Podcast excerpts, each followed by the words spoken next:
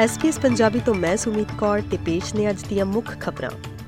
Immigration ਮੰਤਰੀ Andrew ਗਾਇਲਸ ਨੇ migration act ਵਿੱਚ ਸੋਧ ਲਈ ਇੱਕ ਨਵਾਂ ਬਿੱਲ ਪਾਰਲੀਮੈਂਟ ਵਿੱਚ ਪੇਸ਼ ਕੀਤਾ ਹੈ, ਜੋ ਇਮੀਗ੍ਰੇਸ਼ਨ ਨਜ਼ਰਬੰਦੀ ਤੋਂ ਰਿਹਾ ਹੋਣ ਵਾਲਿਆਂ ਤੇ ਸਖਤ ਪਾਬੰਦੀਆਂ ਲਾਵੇਗਾ। ਪਿਛਲੇ ਹਫ਼ਤੇ ਦੇ ਇਤਿਹਾਸਿਕ ਫੈਸਲੇ ਨੇ ਅਣਮਿੱਥੇ ਸਮੇਂ ਲਈ ਇਮੀਗ੍ਰੇਸ਼ਨ ਨਜ਼ਰਬੰਦੀ ਨੂੰ ਗੈਰ ਕਾਨੂੰਨੀ ਦੱਸਿਆ ਸੀ, ਜਿਸ ਤੋਂ ਬਾਅਦ 83 ਨਜ਼ਰਬੰਦਾਂ ਨੂੰ ਰਿਹਾ ਕੀਤਾ ਗਿਆ ਸੀ। ਨਵੇਂ ਬਿੱਲ ਦੁਆਰਾ ਪੇਸ਼ ਕੀਤੀਆਂ ਗਈਆਂ ਪਾਬੰਦੀਆਂ ਵਿੱਚ ਰਿਹਾ ਕੀਤੇ ਗਏ ਨਜ਼ਰਬੰਦਾਂ ਦੀ ਨਿਗਰਾਨੀ ਕਰਨ ਲਈ ਉਹਨਾਂ ਨੂੰ ਇੱਕ ਵਿਸ਼ੇਸ਼ ਯੰਤਰ ਗਿੱਟੇ ਦੇ ਬ੍ਰੈਸਲੇਟ ਪਾਉਣਾ ਪਵੇਗਾ ਅਤੇ ਉਹਨਾਂ ਨੂੰ ਆਪਣੀ ਸਥਿਤੀ ਵਿੱਚ ਕਿਸੇ ਵੀ ਤਬਦੀਲੀ ਦੀ ਰਿਪੋਰਟ ਕਰਨ ਦੀ ਜ਼ਰੂਰਤ ਰਹੇਗੀ, ਜਿਵੇਂ ਕਿ ਉਹਨਾਂ ਦਾ ਪਤਾ ਜਾਂ ਵਿੱਤੀ ਸਥਿਤੀ। ਵੀਜ਼ਾ ਸ਼ਰਤਾਂ ਦੀ ਕੋਈ ਵੀ ਉਲੰਘਣਾ, ਜੁਰਮਾਨਾ ਜਾਂ ਵਾਧੂ ਜੇਲ੍ਹ ਦੀ ਸਜ਼ਾ ਦਾ ਕਾਰਨ ਬਣ ਸਕਦੀ ਹੈ। ਲਿਬਰਲ ਸੈਨੇਟਰ ਜੈਸਿੰਟਾ ਪ੍ਰਾਈਸ ਦਾ ਕਹਿਣਾ ਹੈ ਕਿ ਵਿਰੋਧੀ ਧਿਰ ਹਾਲ ਹੀ ਵਿੱਚ ਰਿਹਾ ਹੋਏ ਨਜ਼ਰਬੰਦਾਂ ਬਾਰੇ ਸਰਕਾਰ ਦੇ ਨਵੇਂ ਕਾਨੂੰਨਾਂ ਦਾ ਸਮਰਥਨ ਕਰਨ ਲਈ ਤਿਆਰ ਹੈ, ਬਸ਼ਰਤੇ ਉਹਨਾਂ ਬਾਰੇ ਪੂਰੀ ਪਾਰਦਰਸ਼ਤਾ ਹੋਵੇ।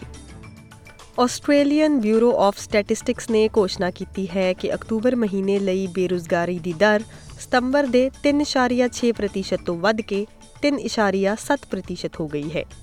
ਸੰਖਿਆਵਾਂ ਦਰਸਾਉਂਦੀਆਂ ਹਨ ਕਿ ਪਿਛਲੇ 30 ਦਿਨਾਂ ਵਿੱਚ ਲੇਬਰ ਮਾਰਕੀਟ ਵਿੱਚ 54900 ਨਵੀਆਂ ਨੌਕਰੀਆਂ ਪੇਸ਼ ਕੀਤੀਆਂ ਗਈਆਂ ਸਨ, ਜਿਨ੍ਹਾਂ ਵਿੱਚੋਂ 17000 ਤੋਂ ਘੱਟ ਪਾਰਟ ਟਾਈਮ ਰੋਲ ਸਨ।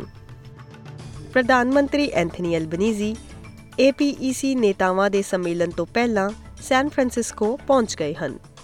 ਏਸ਼ੀਆ ਪ੍ਰਸ਼ਾਂਤ ਆਰਥਿਕ ਸਹਿਯੋਗ ਫੋਰਮ ਵਿੱਚ ਪਾਰਟਨਰਸ ਆਸਟ੍ਰੇਲੀਆ ਦੇ ਕੁੱਲ ਵਪਾਰ ਦਾ ਲਗਭਗ 75% ਬਣਦੇ ਹਨ।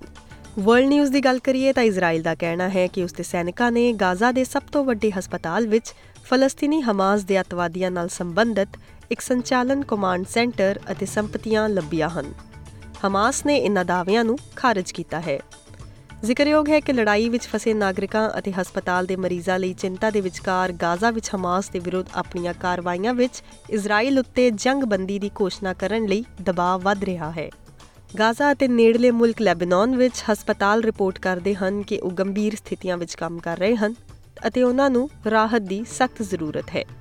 ਖੇਡ ਖਬਰ ਵਿੱਚ ਵਿਸ਼ਵ ਕੱਪ 2023 ਚ ਭਾਰਤੀ ਕ੍ਰਿਕਟ ਟੀਮ ਨਿਊਜ਼ੀਲੈਂਡ ਨੂੰ 70 ਦੌੜਾਂ ਨਾਲ ਹਰਾ ਕੇ 12 ਸਾਲ ਬਾਅਦ ਫਾਈਨਲ ਵਿੱਚ ਪ੍ਰਵੇਸ਼ ਕਰ ਗਈ ਹੈ।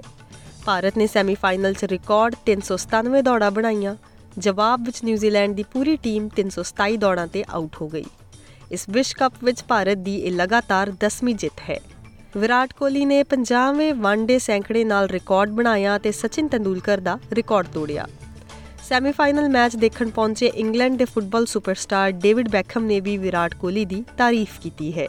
ਐਸਪੀਐਸ ਪੰਜਾਬੀ ਤੋਂ ਮੈਂ ਸੁਮੀਤ ਕੌਰ ਤੇ ਇਹ ਸਨ ਅੱਜ ਦੀਆਂ ਖਾਸ-ਖਾਸ ਖਬਰਾਂ।